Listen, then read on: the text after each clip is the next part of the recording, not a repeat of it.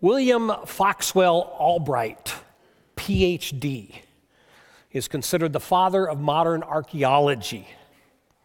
He died in the 1970s, and today he's remembered as one of the most influential archaeologists of the 20th century. The early days of his career took place during a time when biblical scholars increasingly were questioning the historical accuracy of the Old Testament. And a prime example was an incident recorded in the book of Genesis, chapter 14. And in that chapter, we read about five very obscure kings who take on four other very obscure kings in a military battle. Well, outside of the Bible, there was no historical record of that battle, and almost no record about those kings. And as a result of the lack of that information, many Bible scholars concluded well, that battle never had taken place. They determined the Bible must be wrong. Albright decided to investigate. So he studied the biblical text. He pored over ancient maps and he read ancient military history. And based on what he learned, he was able to hypothesize exactly where those armies would have traveled and where they would have camped if that battle would have taken place, if the biblical story was true. And he and an archeolog- archaeological team went out and they excavated along that route of travel. They excavated in the valley where the, ba- the Bible said the ba- battle took place. And guess what? They found concrete evidence that two ancient armies had, in fact, traveled and camped and fought where the Bible said the battle had taken place. Now, that shouldn't surprise us. Because when God speaks to us through the scriptures, through His Word, He knows what He's talking about. The Creator always knows more than His creatures. But sometimes we forget that. And then we wind up second guessing Him. And it's amazing how often human beings we read something in the Bible that we haven't independently verified or that we don't understand or that we just don't like, and we say, well, that pos- can't possibly be true. But, but think about the implications of that. If we do that, we're claiming that something God says is suspect based on our ability to confirm it and accept it and agree with it. And that is an incredibly audacious attitude for finite human beings to display toward the infinite God. The Bible doesn't need our validation. God doesn't need our validation. What we need to do, what every wise person needs to do, is to listen to God and strive to understand what God says to us. And then put our trust in Him and live it out. That's what the Apostle John wants to teach us today as we continue to work our way through the book of First John. We're going to be in chapter 5 of First John, verses 1 to 12. And John is going to help us see that one of the marks of a healthy spiritual community is that we believe what God says and then we act on what we believe. And we do it because we're motivated by love. Let's take a look. Everyone who believes that Jesus is the Christ has been born of God. And everyone who loves the Father loves whoever has been born of him. By this we know that we love the children of God, when we love God and obey his commandments. For this is the love of God, that we keep his commandments. And his commandments are not burdensome. For everyone who has been born of God overcomes the world, and this is the victory that has overcome the world, our faith. Now, John has told us before about the importance of Christians loving one another. But now he gives this a new twist by emphasizing that loving each other and loving God are inseparable. He says that we know we love God when we love God's children. And we know that we love God's children when we love God. He's saying they're two sides of the same coin. Those two things exist in harmony. And it's because we are children of a Heavenly Father. We're family. And John likes to, to remind us of that throughout this letter. He continually refers to us as children, which reminds us that when we come together like this, we are not just some community organization. We're not meeting like the Rotary Club or the PTA, groups that come together for causes. We come together because we're a family. And John reminds us that we're a family of people who have been spiritually reborn. We are brothers and sisters who share the same Heavenly Father. And John says we should love each other because we are spiritual family members. Now, to help us understand this, let's think for a moment about our own families. I hope that there is love in your family. There's love in my family. But here's something that we know even families who love each other sometimes squabble, sometimes they argue, sometimes they find it difficult to get along. That's natural. But love is what helps us to overcome those things and push through them. And that's because, as John has been telling us consistently for the last few weeks, love is more than a feeling. Love is more than an emotional experience. Love is an attitude and a commitment that shapes our behavior. So when family members disagree, love, the love of commitment to one another, gets them through their disagreements. Here's an example from my own marriage. Julie and I met during our college years, and we, as they say, fell in love. And in the early days of our courtship, there's an old fashioned word, but that's what we called it back then courtship and dating. In those early days, what were we doing? We were caught up in love that was experienced and expressed at the romantic level, at the emotional level. And the result of that is our relationship wasn't very stable. but as we grew closer, we discovered a love beyond emotions. And then one day in our senior year, after we'd been through a very tumultuous up and down, on and off again relationship, all of a sudden it hit me. This was a woman I could share my life with, not just my romance. This was a woman I wanted to grow old with. And as I sat there looking at a woman who I thought was gorgeous, I realized, you know what? When the beauty fades and the romance doesn't get us all tingly, it won't matter because I love her. I love her. And so I proposed. She accepted. And we got married. And you know what happens in a marriage ceremony, right? We did what all couples do. At the heart of that ceremony is the exchanging of vows. And what is the vow in marriage? It's a pledge of our commitment to love one another, regardless of the ups and downs of our emotional state. And over the years, our goal has been to honor our vow. And that means when we're grumpy, we love each other when we disagree. We love each other. If we're attracted to someone outside the marriage, we love each other.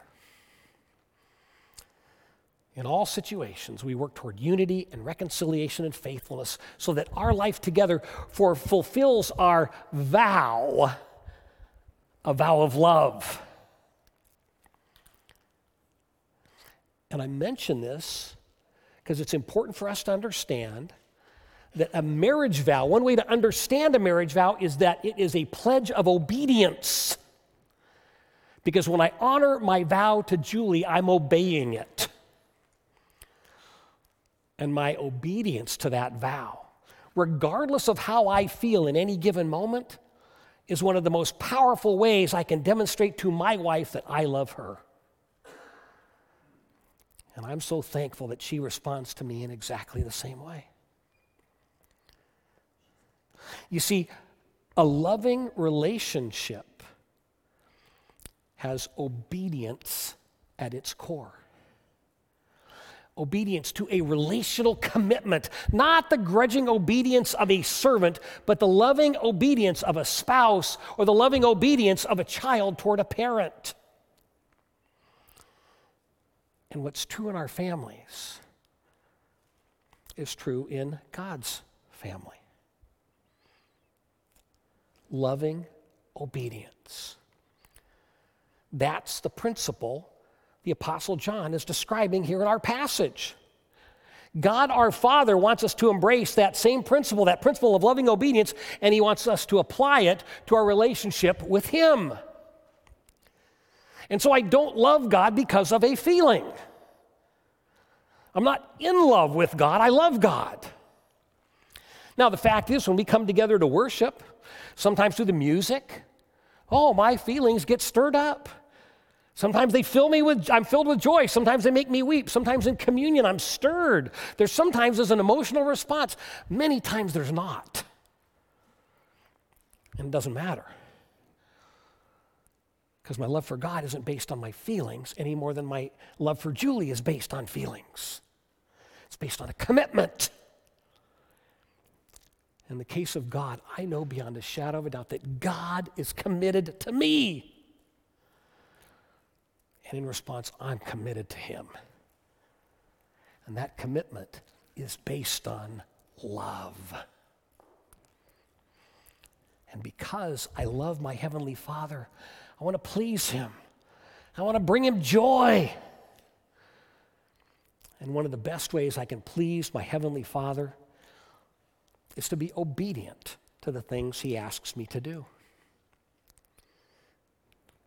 And so then, our obedience to the commands of God is evidence of our love for Him. Now, even as we say that, we need to admit that we might not always like God's commands, or we might not agree with all of His commands. But our agreement and our understanding and our preferences, they're really beside the point. The point John wants us to grasp is this Do we love God?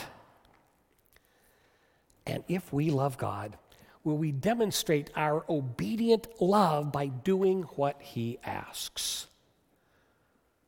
I hope we will. And John wants us to realize it's not actually hard to do that because God's commands, as he says, they're not actually burdensome. Now, that might strike us at first as well, is that, is that really true? is that true that God's commands aren't burdensome? They're not when we understand them properly. As John has made abundantly clear in his letter time and time again, and as he's telling us again now, our relationship with God is based on love, and it's a unique, unselfish agape love, a distinctive word in the original Greek to describe God's love. But what it means is that His commands to us always are in our best interest, whether we understand that or not. Knowing that, knowing that God's commandments are given to us in love for our good, oh, that should make it so much easier for us to practice loving obedience and do what He asks. Okay, God, you've asked me to do this thing. I don't fully understand it, but I know you love me. I know it's for my good. God, I know you've asked me to avoid that particular behavior. I don't understand it. I'm kind of interested in that ungodly behavior, but I know it's for my best. I don't do it, so I'm going to just trust you and I'm going to do what you ask. His commands are a whole lot easier to follow when we understand that they're not burdensome because they're given in love. And so we believe what God says because of his lavish love for us. And then we respond to what he says with loving obedience because that's how children respond to a loving father. Now, one of the challenges toward loving obedience is that there exists an enemy, a spiritual enemy. There's an enemy of our souls called Satan, and he always wants to undermine the good things that God wants to do in our lives. And because Satan is sneaky and he's deceptive, he tries to convince us that obedience is hard and that we pay a price for obedience. He tries to convince us that obedience to commands is costly. Am I doing something wrong there? Okay. Getting some, some funny sounds there. Satan wants to convince you and me that obedience to God is costly, but it's a lie because Satan's a liar. And when we respond to God with loving obedience, guess what? We don't pay a price. John says we experience victory the victory of overcoming the lure of worldly things, the victory of freedom over sin and temptation, the victory of walking close with God each and every day and experiencing the joy of what it means to be children of the Heavenly Father.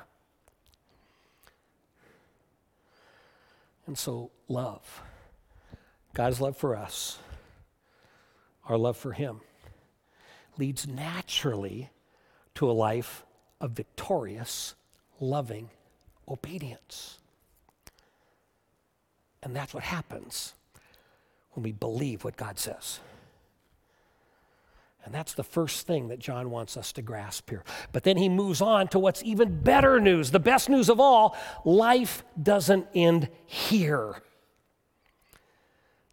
When we believe what God says and follow him with loving obedience, then we have the sure and certain promise of the life to come. Let's continue on in our passage. Who is it that overcomes the world except the one who believes that Jesus is the Son of God? This is he who came by water and blood, Jesus Christ. Not by the water only, but by the water and the blood. And the Spirit is the one who testifies because the Spirit is truth. For there are three that testify the Spirit, and the water, and the blood, and these three agree. If we receive the testimony of men, the testimony of God is greater.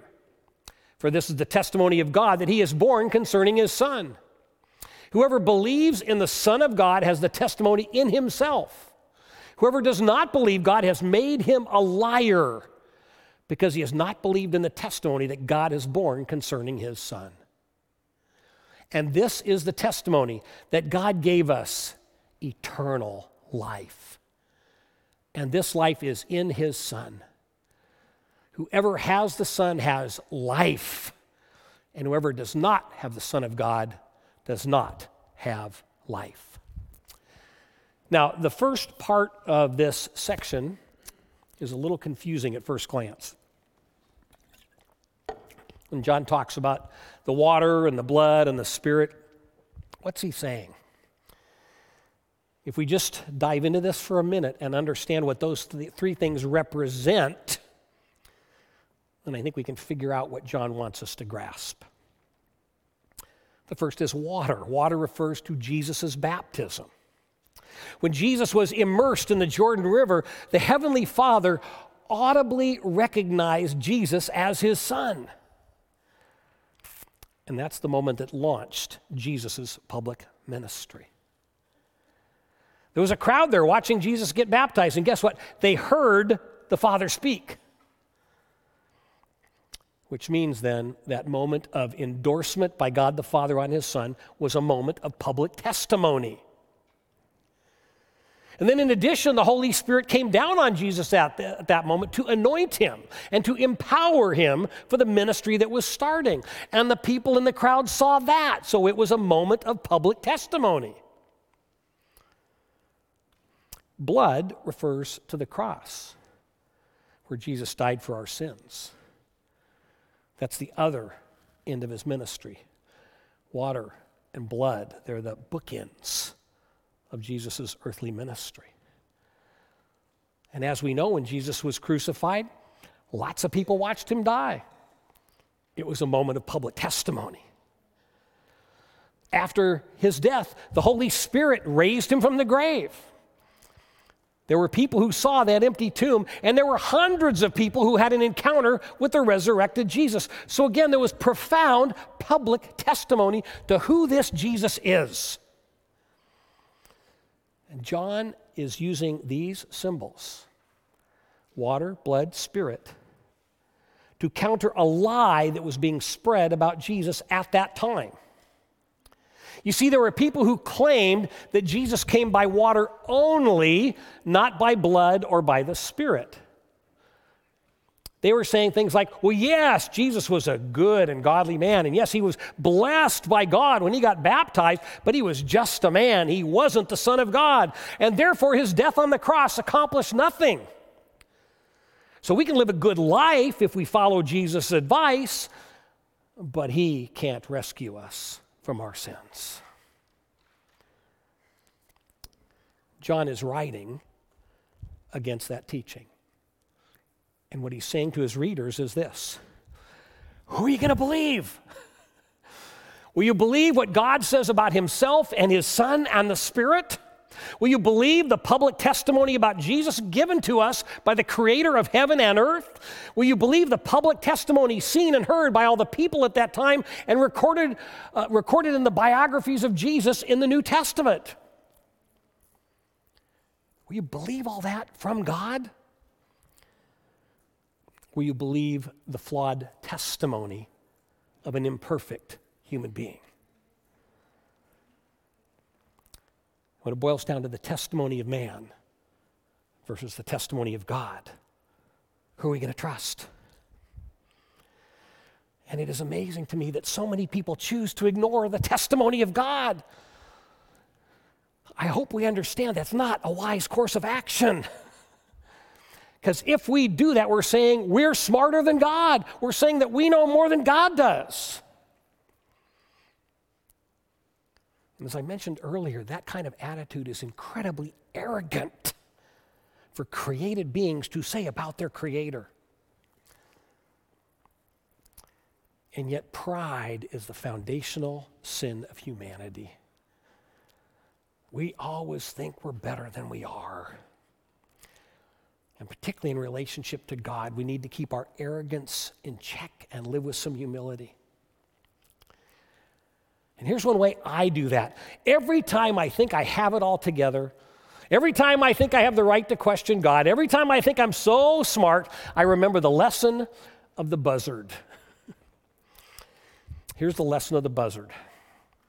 If you place a buzzard in a pen, eight feet square by six feet high, and leave the top of that pen entirely open, the buzzard will remain trapped.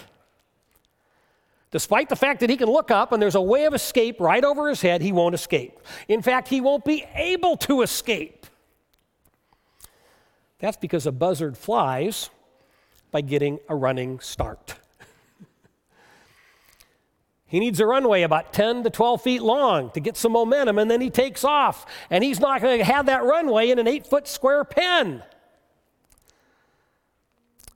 He doesn't know any other way to fly. So for him, there's only one right way to approach the problem. And that one right way that he knows won't result in freedom. So he will remain trapped by his limited ability and limited knowledge and limited experience. So, while yes, the buzzard knows a lot about flight, but he doesn't know everything. And in the same way, God has blessed us with intellect and we can reason and think, but we don't know everything. And so we need to humbly accept our human limitations. And we need to refuse to trust our souls to the testimony of human beings who make false claims about Jesus. Instead, let's put our trust in the testimony of the God who loves us, who loves us unconditionally, and who showers us with his agape, unselfish love. He's the one we need to believe when it comes to Jesus. And he says Jesus came to rescue us from our sins and to give us new life as children of God. We can believe that. It's true. But there's more to come, John wants us to know, because Jesus didn't come to simply rescue us for this life, He came to rescue us for eternity. A huge part of the message of the kingdom of God is that this life is not all there is, eternity awaits. Eternal life. That's not just some sweet sounding churchy phrase. It's actually an essential component of a healthy view of life. You see, if we believe this life is all there is, then we easily can feel hopeless and without purpose. I've done scores of funerals for families who had no faith and who believed that death was final, there was nothing more. And the sense of despair such people feel when a loved one dies, oh, it's heartbreaking. What's fascinating is that these hopeless people don't realize how hopeless they are because they don't know any other way of looking at life. You see, eternity usually has no significant meaning for us until we get connected to God. I've experienced that in my own life. I, remember in the years before I became a Christian, some of my believing friends t- tried to entice me to become a Christian by promoting this message of eternity. Don't you want to live forever, Bruce? uh, well, uh, no, not really. I didn't get it. Made no sense to me. Eternal life had no value for me because I had no perspective by which to understand what eternity meant. And that's because I'd not yet reached a point where I trusted and believed God. And it's only when we embrace God's testimony about Himself and begin to live by faith that eternity begins to make sense. And it's only when, when we believe what God says about eternity that it actually adds value to our lives today. And oh, does it add value to life today? Brothers and sisters, everything changes when we know that death simply is a transition point from this life to the next. when we realize we will spend eternity with the God who loves us, that does transform our perspective. And so, because of the promise of life after death, I can live today with a future hope. I can keep the problems and issues and challenges of today in proper perspective. And I can look forward to a world where there is no sin a world where there is no injustice, a world where things like envy and bitterness and hatred and anxiety and greed and pride and frustration all are gone, a world where there's no more sorrow, no more pain, a world where we, the children of God, will live with permanent, ongoing, fulfilling joy because all of the distractions and destructions of this world will go away.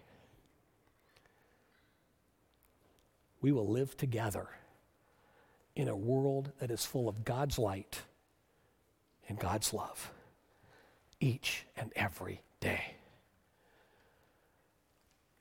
What an incredible thing to look forward to. Oh, that fills me with hope. That makes me want to keep pressing on. And I hope it does for you as well. and this hope.